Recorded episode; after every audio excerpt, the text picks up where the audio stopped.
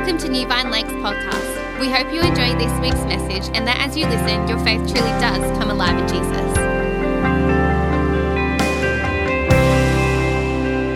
What a beautiful weekend um, we've had together. The presence of the Lord has been so beautiful for us. Same presence is here with us right now in this place. Do you mind if I go? I just feel more connected. Thanks.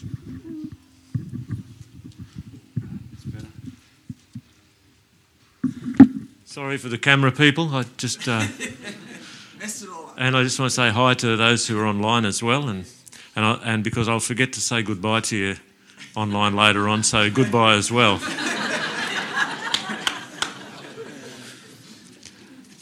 Terrific. Tremendous joy for me.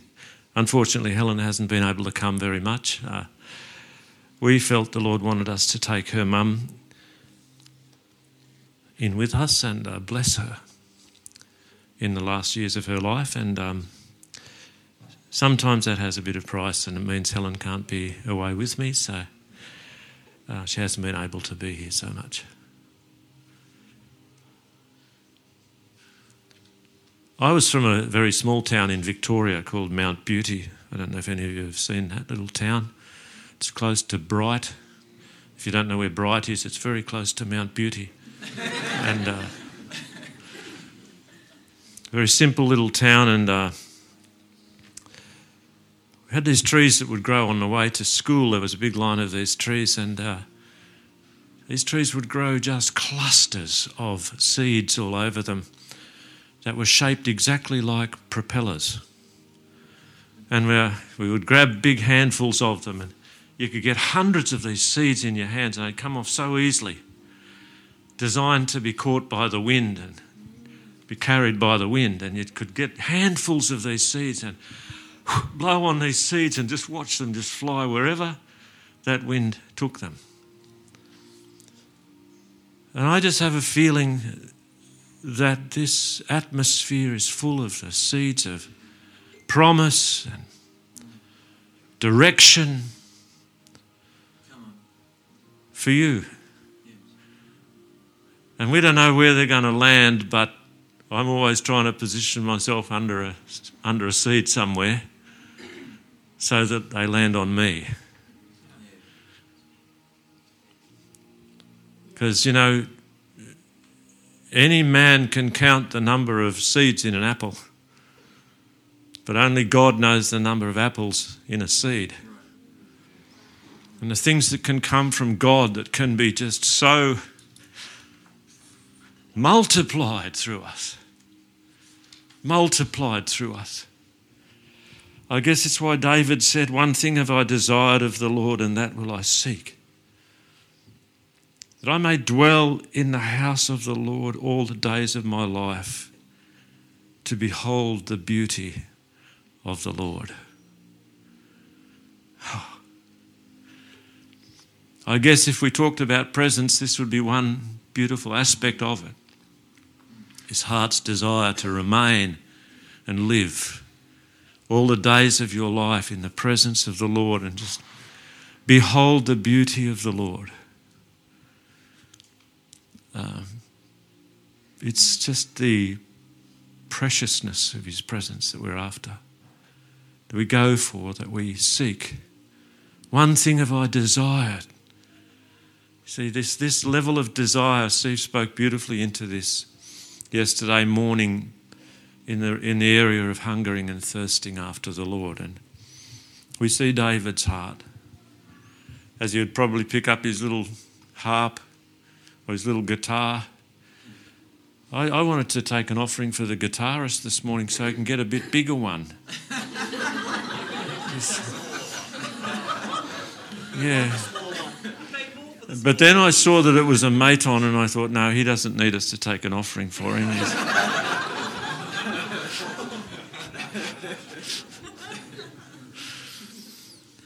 I'm just joking with you, mate. It was fantastic. I love those. I've got one of those little ones because you can carry them on a plane with you. Now, my fingers have got old, and this one here doesn't want to play the chords. It gets this jabbing pain in it. I still worship and I still use it, but it doesn't sound very good. One thing have I desired of the Lord. Just imagine that of the heart of David. Even when he's captured in a cave, you know. And he, and he recites this beautiful thing. He sets my feet upon their high places, puts a new song in my mouth, even praise to my God. To behold the beauty of the Lord. As I look through the scripture, I see the probably possibly the greatest beauty that I've beheld.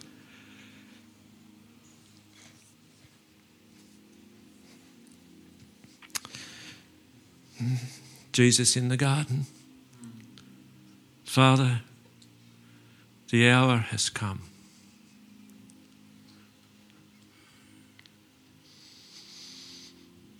Glorify me now with the glory I had with you before the world was. And then he prayed over us for everyone who was to come. That the same glory that was upon him would be upon us. The same for which he was sent into the world, that we who are not of this world, but we would be sent in to this world. And finally, prayed for the same love that the Father had for him, his Son, before the foundations of the world. That that same love that he has for his Son would be in us. Whew. The beauty of Christ, the glories of Christ. Eye has not seen, ear has not heard, neither has it entered into the heart of man those things which God has in store for those who love him. But he has revealed it to us through his Spirit. And he has stored up the mysteries of his love and his grace and his glory to be discovered by us. It's the glory of the king to conceal a matter. It's the glory of God to conceal a matter. It's the glory of kings to seek it out and find and pursue and uncover. Hmm.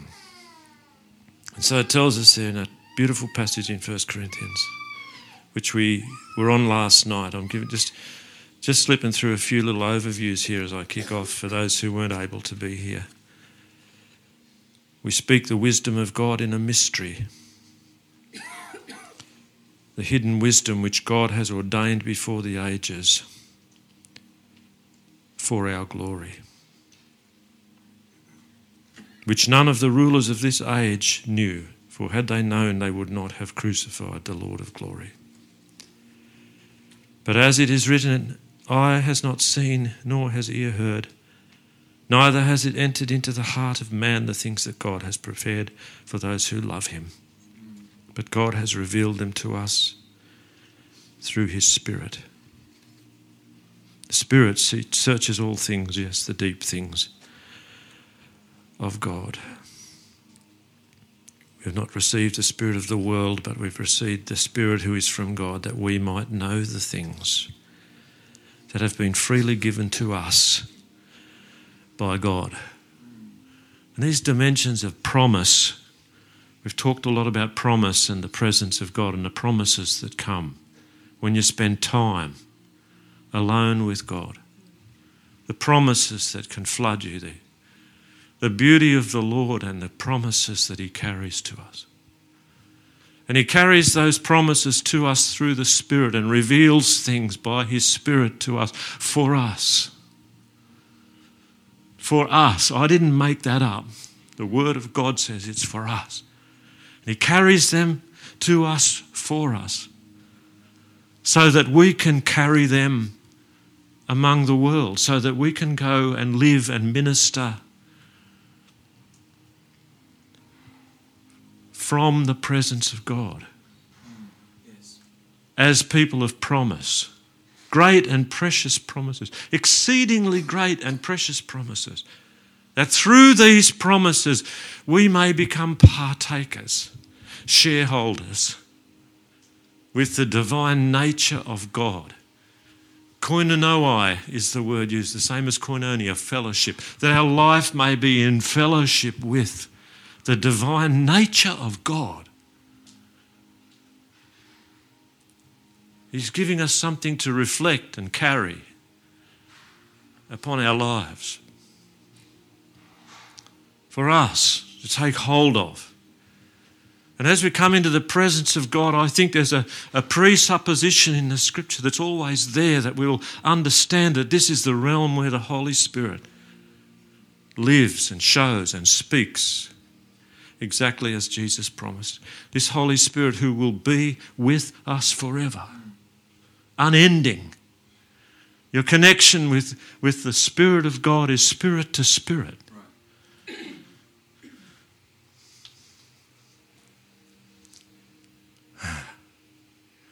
So, as we talk about the presence of God, we're not talking about sort of something that you can come to on Sunday and wait for next Sunday and wasn't the presence of God wonderful? And that's, that's beautiful because for sure, even now.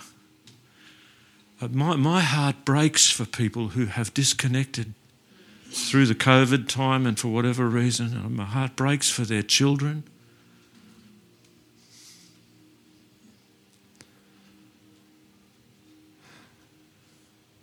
It's, it's as though we'll be right. But, but we comprehend with all the saints. We comprehend among one another, as Ephesians says in chapter 3. It's among the saints that we comprehend the height and the depth and the breadth and the length of His love. We experience it together, the forgiveness that's necessary, the forbearance with one another, the preferring of one another, the chance to put yourself in the place where you're ready to serve the other, even when it's not easy to do. That's where we learn the ways of love, is when we're together, warts and all. You know? And sure, the presence of God is among the gathering of the people. Where we gather together in His name, even two or three, He's there in the midst of us. But there's a presence which is something we step into that we called and we ministered a whole session on the secret place of the Most High God. The place where Jesus said, when you pray, God who sees in the secret place rewards you openly. And we started last night, we, were, we, we started last night's session and didn't get through it. And uh, that's not unusual for me unless I want to preach for two hours, which I'm not going to do today. One and a half only. no, not at all. About taking hold of the promises of God and holding them precious to us.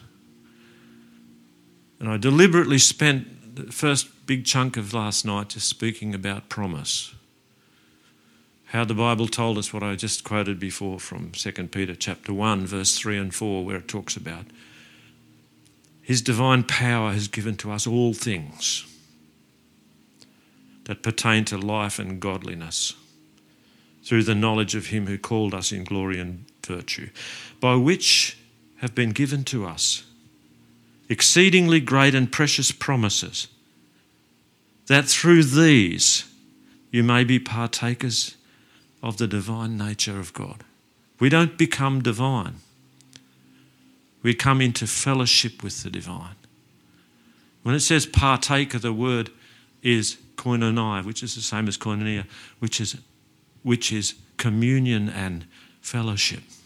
We come into fellowship with the whole nature of God. And As we talked about that, why does he choose promise? Why doesn't he just do the handout? Why doesn't, just, why doesn't God just hand out the thing we want? Why does He promise it first to give us the chance, you know, that we would respond to that promise? Why would He do it that way? Because He knows how powerful it is for us to come into fellowship with the promises of God and the nature of God. He knows how good it is for us because it draws us in brings us nearer to the heart of God, His purpose for the thing the thing that He's promising. Why doesn't He just keep handing out? Because He starts with promise. Why does He start with promise that we'll seek Him in faith? And take the promise by faith. Lead us into godly behavior and attitude and gratitude and patience and humility and obedience and trust. And these are good things. And why did I start with that? Because I wanted to give now one of the huge promises that comes out of our relationship in the presence of God. And that promise is the fragrance of Christ. So here we go. Let's, let's see what this is really about. 2 Corinthians chapter 2, reading from verse 12.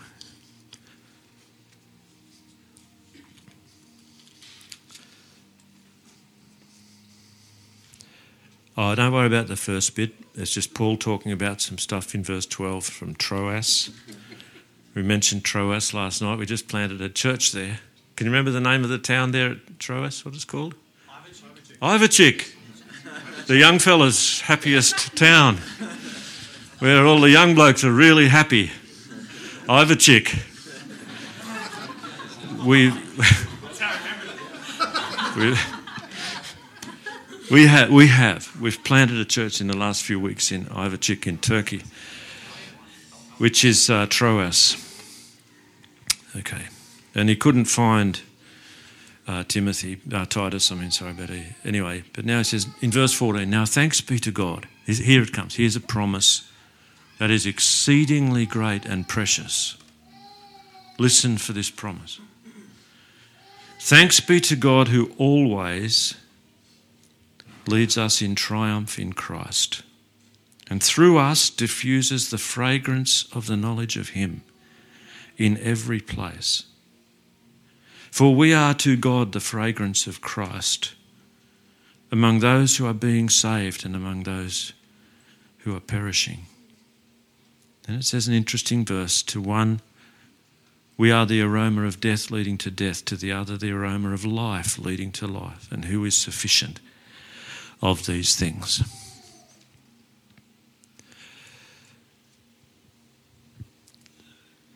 Paul was speaking about giving a picture reference to something that was known all through the Roman world at that time. He hadn't been to Rome at this time. Of what Rome was famous for along that incredible street called the Via Sacra, the sacred street, that every year or every massive triumph over another nation, the emperor of Rome and the great Roman uh, leaders, their mighty uh, triumphant generals and conquering generals would come in chariots and on horses, just decorated, and lines and lines of troops blowing trumpets and and people coming along with censers in their hands, filling them with piles and piles of, of, of this incense. Until the whole city of Rome would be touched by the fragrance of what we would what where the expression comes from the sweet smell of victory. As the Romans celebrated their victories they conquered another land. Their empire had expanded. And this was their way of uh, displaying their power and their glory with the sweet smell of victory. And Paul now says just a moment, guys. Thanks be to God who always, not once a year, not just in the triumphant moments, always leads us in triumph in Christ. Or some Bibles say, in triumphant procession in Christ. And through us diffuses the fragrance of his knowledge in every place. Always and every. He used those two totally definite realities to say, we're just, just not on about the good times. We're on about carrying something that's always there, being put on display before the world. And that is this glorious triumph, this glorious fragrance of Christ. And we saw how fragrance always matters to God. That from the very beginning of man giving back to God, God designed around them the fragrance which was like the human, earthly equivalent of what it's like in heaven. You can see through some of those what seem unexciting books of the Old Testament, like Leviticus, where, that, where God would give them the exact prescription for the fragrances that would fill his house, the oils for anointing, the, the ways that they would represent the presence of God with fragrance. God filled the earth with fragrance when He created it. Every fragrant thing in the earth came out of the mouth of God. He knew the exact thing that His temple, His house, His dwelling place, where God came and His presence was there. And in the Holy of Holies, He was the light of that place, the only light in that completely sealed holy chamber was His presence. And everything was designed towards that presence where God was. So the fragrances that were all over the priests, the anointing oil, carried the same fragrance as the presence of God. And where the priests went through the streets with this fragrant oil over their garments, you could smell them before you see them. Some people are like that in the wrong sense. But these priests, I shouldn't have said that. so I take that back. It might be a bit true, but anyway, just imagine it. You can just imagine those streets of Jerusalem and priests are here. The priests have been down this street. The priest is coming. It's got the fragrance of the holy place. It's got the fragrance of everything that represents that God is here, is upon them. And we think about the incense offerings. We think of the offerings that were given before God, the burnt offerings, which it even says 35 times in Leviticus and Numbers, a sweet savour to God. Isn't that beautiful? Offerings of repentance and obedience and praise and honour and thanksgiving. Then the incense offerings. To offer back to God things which would go up to Him for cleansing, to fill the atmosphere for the holy place and the fragrant oils. Fragrance always mattered because it was like the representation of His presence in heaven here on the earth. And so we got last night to a point where we were just about to go forward and we ran out of time.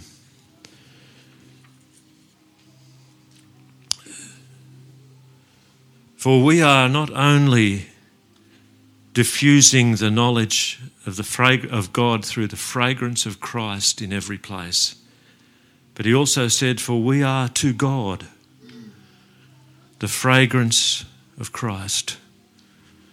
Now, you would know that the name Christ means anointed one. That's what Christ means, anointed one. We are carrying the fragrance back to God of the anointed one. That which was upon Jesus, the Spirit of the Lord God is upon me because he has anointed me to carry the good news, to set the captives free, to open the eyes of the blind, to break down the prison houses that people live in because the anointing is upon me. I am the Christ, the Son of the living God. And we are back to God, the fragrance of Christ, we are. We're bearing this. His presence, His power. And we see in the scripture that God was shifting everything that He first represented in that temple.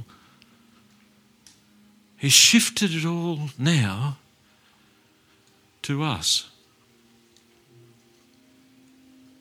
The prophets began to speak of another temple that was coming, which was not made by hands, that the glory of this temple will be more mighty than the glory of the first temple. 2 Corinthians 3 talks about if that, if that first was glorious, how much more glorious is that which is upon us in Christ? If the glory that was on Moses when he brought down the, the, the law of God was so great that his face shone like the sun, 2 Corinthians 3 says, But that was a glory that was fading away. And they put the cover over his face not only for the brilliance of the shining, but for the fact that it was fading away. It was something that had its time. And we saw that even in that old temple, it was very event oriented what God would do. Glory would come, uh, for, uh, particularly at powerful times. Corinthians says, What about the glory? How will it much, not much more exceed in glory that which is here for us? God shifts the fragrance. As He shifts the presence from that old into this house, to us, that you would carry it, that you would be the one who carries that glory of God and the fragrance of Christ wherever you go. Some people will react to that, it'll be like death to them. And isn't that the truth? And some people, to them, it's going to be the aroma of heaven to them. I want what you've got. I need. So, why we've been preparing scores and scores and scores of people going out into Maitland at the moment, preparing them, sending them for this mighty gospel tent coming, which the church has been so graciously promoting for us, which I hope you can be part of. 2,000 seats, filling it every night for eight nights. Mighty ministry from Tim Hall and Catherine Ruanala. Exceptional worship band from Interstate. We want to fill that place. We want to fill Maitland, one of the places that's got some of the strongest occultic stuff going on that you could imagine. And God's changing the song over that city. He's trying to bring a fragrance into that city, which is the fragrance of Christ upon us. And He's shifted things to us who are the temples of the Spirit of God. I see it. And there's five things I wanted to mention now. Five fragrances that carry the aroma of Christ in our life. The first one is the fragrance of prayer and intercession. Romans, uh, Revelation chapter 5 and verse 8, speaking the mysteries of heaven. Revelation 5 8 says, When he had taken the scroll, the four living creatures and the 24 elders fell down before the Lamb of God, each having a harp which is worship, and a golden bowl full of incense, which are the prayers of the saints.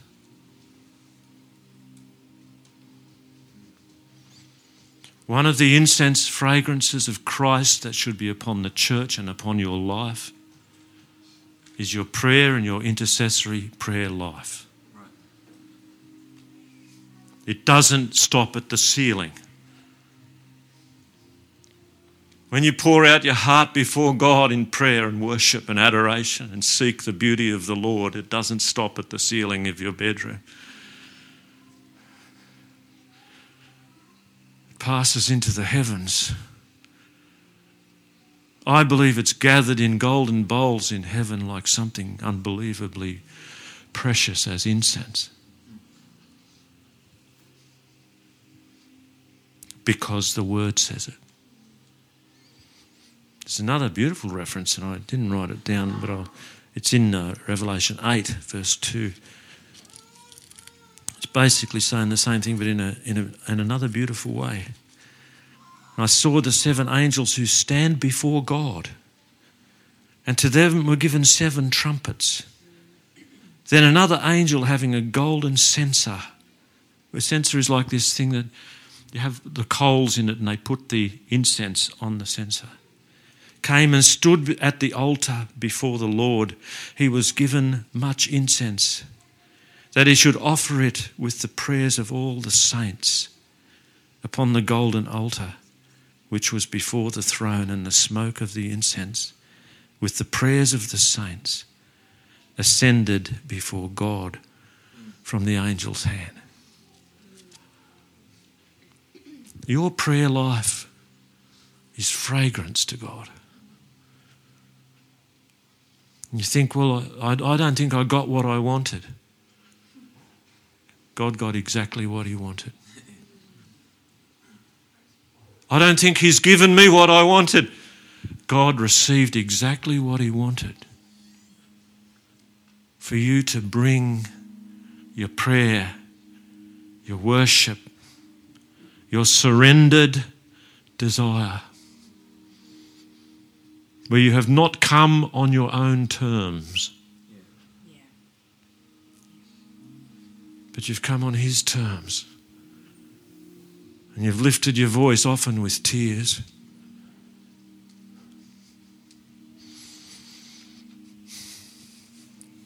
Oh, that's enough on that fragrance. There's another sermon right there. The second one is the fragrance of our repentive heart. I cannot say this. I could do another whole sermon on this one, honestly, and you know You know that we could because this is fragrance to God.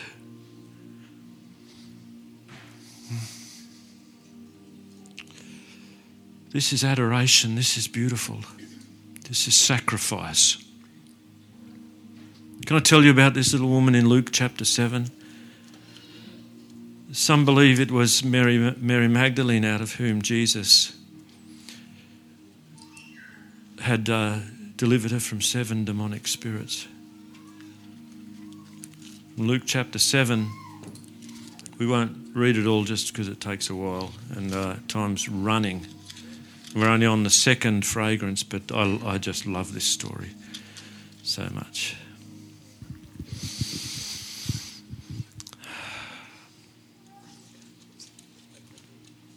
From verse 36, and one of the Pharisees asked Jesus to come and eat with him.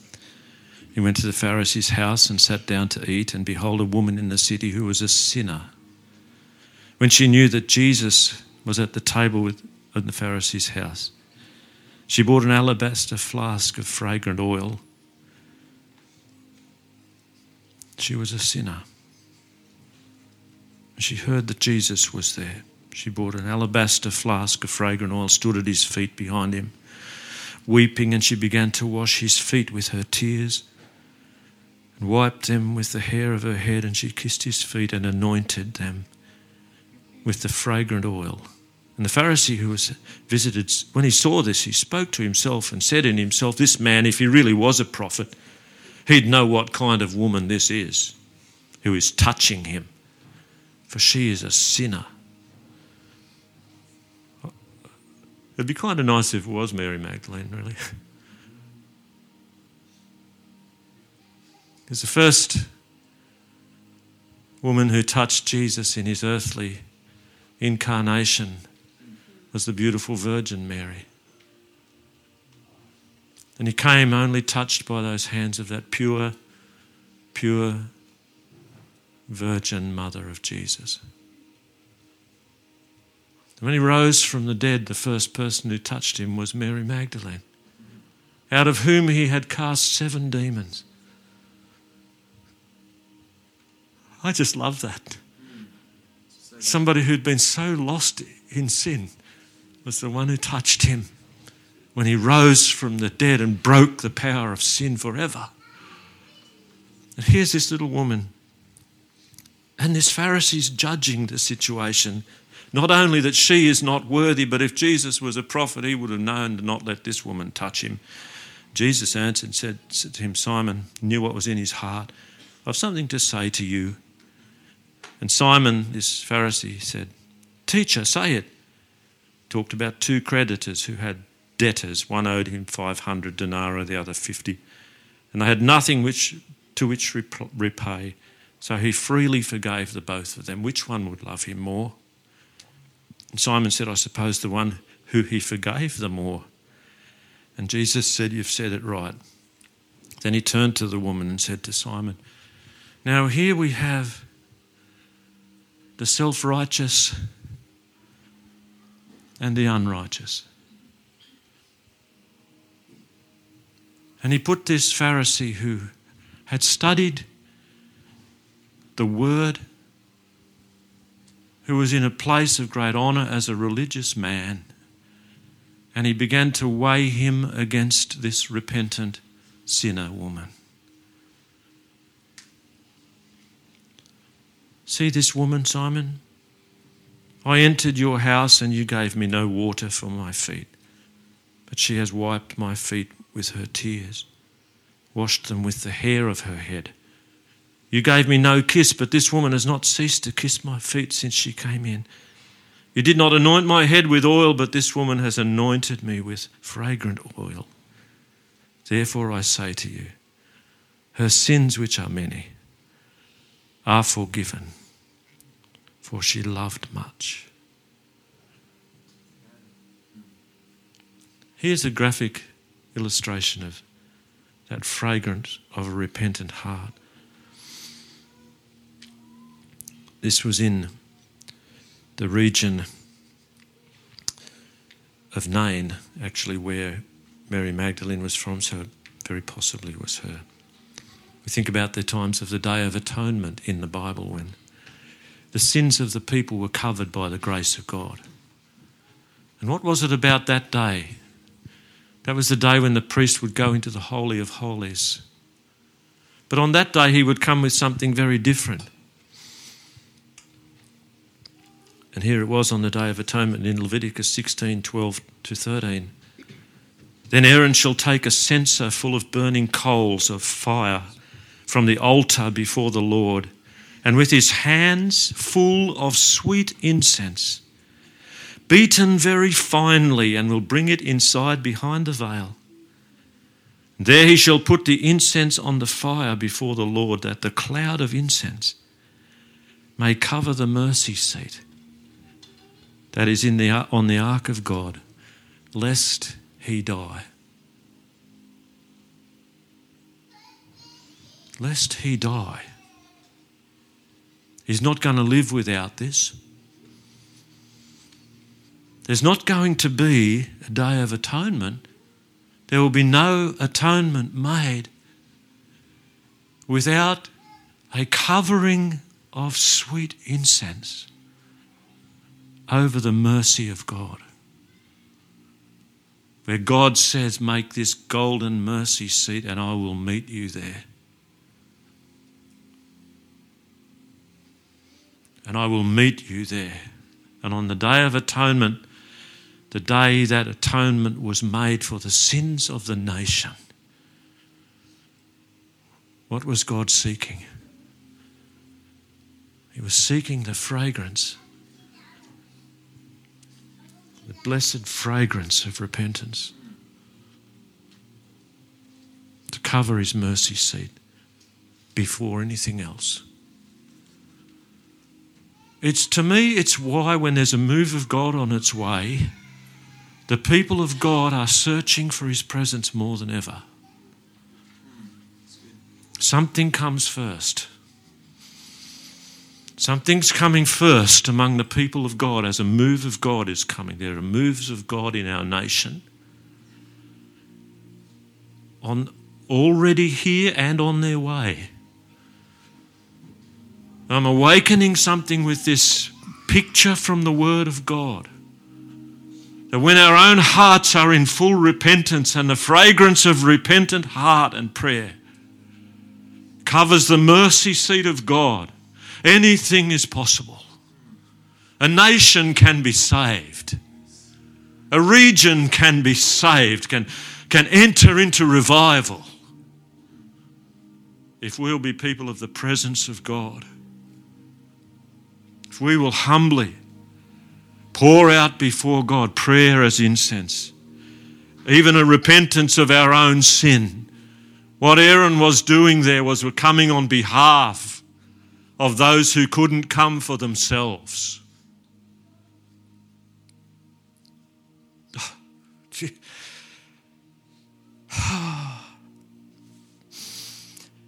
those who can't come for themselves.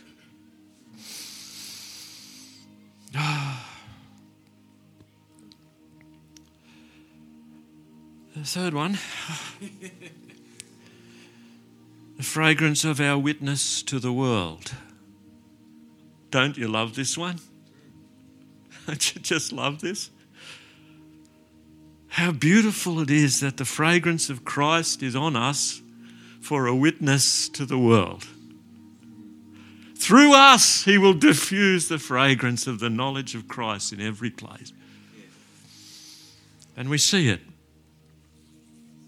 Ephesians 5 2 and walk in love as Christ has also loved us and given Himself for us. An offering and a sacrifice to God for a sweet smelling aroma. when we walk in the love of Christ, in the presence of Christ, we're connected with something that's just so glorious. The aroma of Christ is all over us. Salvation. Number four, the fragrance of our worship.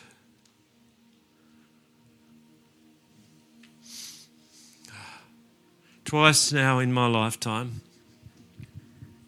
and once was quite recently. I wasn't preaching about the fragrance of Christ or anything, just about salvation, about the goodness of God or something. And people all over the room started to, to smell a fragrance in the room. I had this a couple of times. They could smell what was going on spiritually. when I was uh, about 25, Tim Hall was one of my good friends who's coming to this crusade. So I'm talking quite a while ago. I'm talking just over 40 years ago. I got him up to where I was, had quite a revival going in a little country town called Kyabram. And it was among young people. And we got Tim up in a tent and we brought him up there and had meetings. And he stayed in a caravan behind our place. And God came and moved. it was just awesome. And after Tim was gone, we thought, oh, we better go and clean out the caravan. And I say this with absolute, I say this with absolute truth. I opened the door of the caravan, and out came this aroma that I've never ever felt smelt before or since.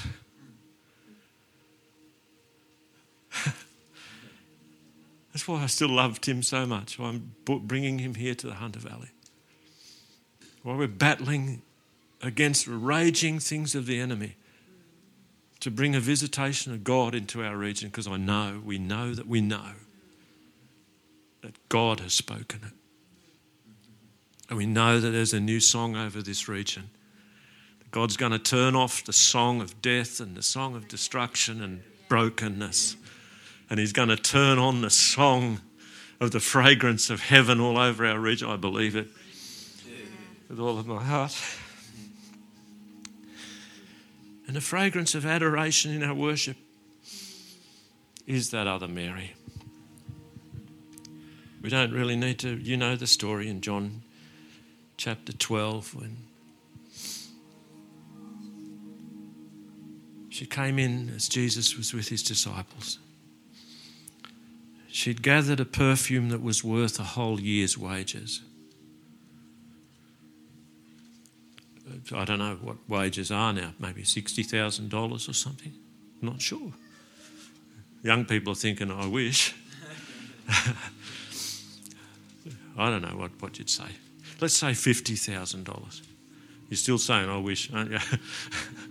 but she'd gathered this uh, fragrant oil She came and poured it over Jesus. And uh, you know what they said, the disciples? What a jolly waste. They didn't get it at all. They, they just didn't get it. There's always costly parts, costly aspects. And the costly aspect is sometimes the thing that is the most beautiful indicator that you're on God's terms and not your own. And she took this vial of most magnificent perfume, and the Bible says, and it filled the whole house where they were gathered. The fragrance of worship. Uh, lastly, the sweet smell of victory, the triumphs of his church in the earth, the fragrance of his church triumphant. God, who always leads us in triumph in Christ. For me, one of the greatest victories is a church that knows its way to the presence of God. And the best thing I've got to offer on any day of any year, the best thing I've got to offer for anybody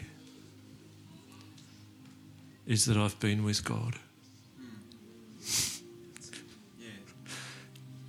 I can't give any better than that. I could rehearse my sermons a thousand times. I could cook a hundred cakes for people who need them. Not that they'd eat my cakes. I could do all these other things, but the best thing I can bring and carry and have upon my life is the presence of God. Sweet fragrance of Christ. Thanks heaps for listening to this week's message. Find out more about what's happening in the life of our church and how you can join in with all the fun, head to newvinelancs.com.au or find us on social media. Have a lovely week.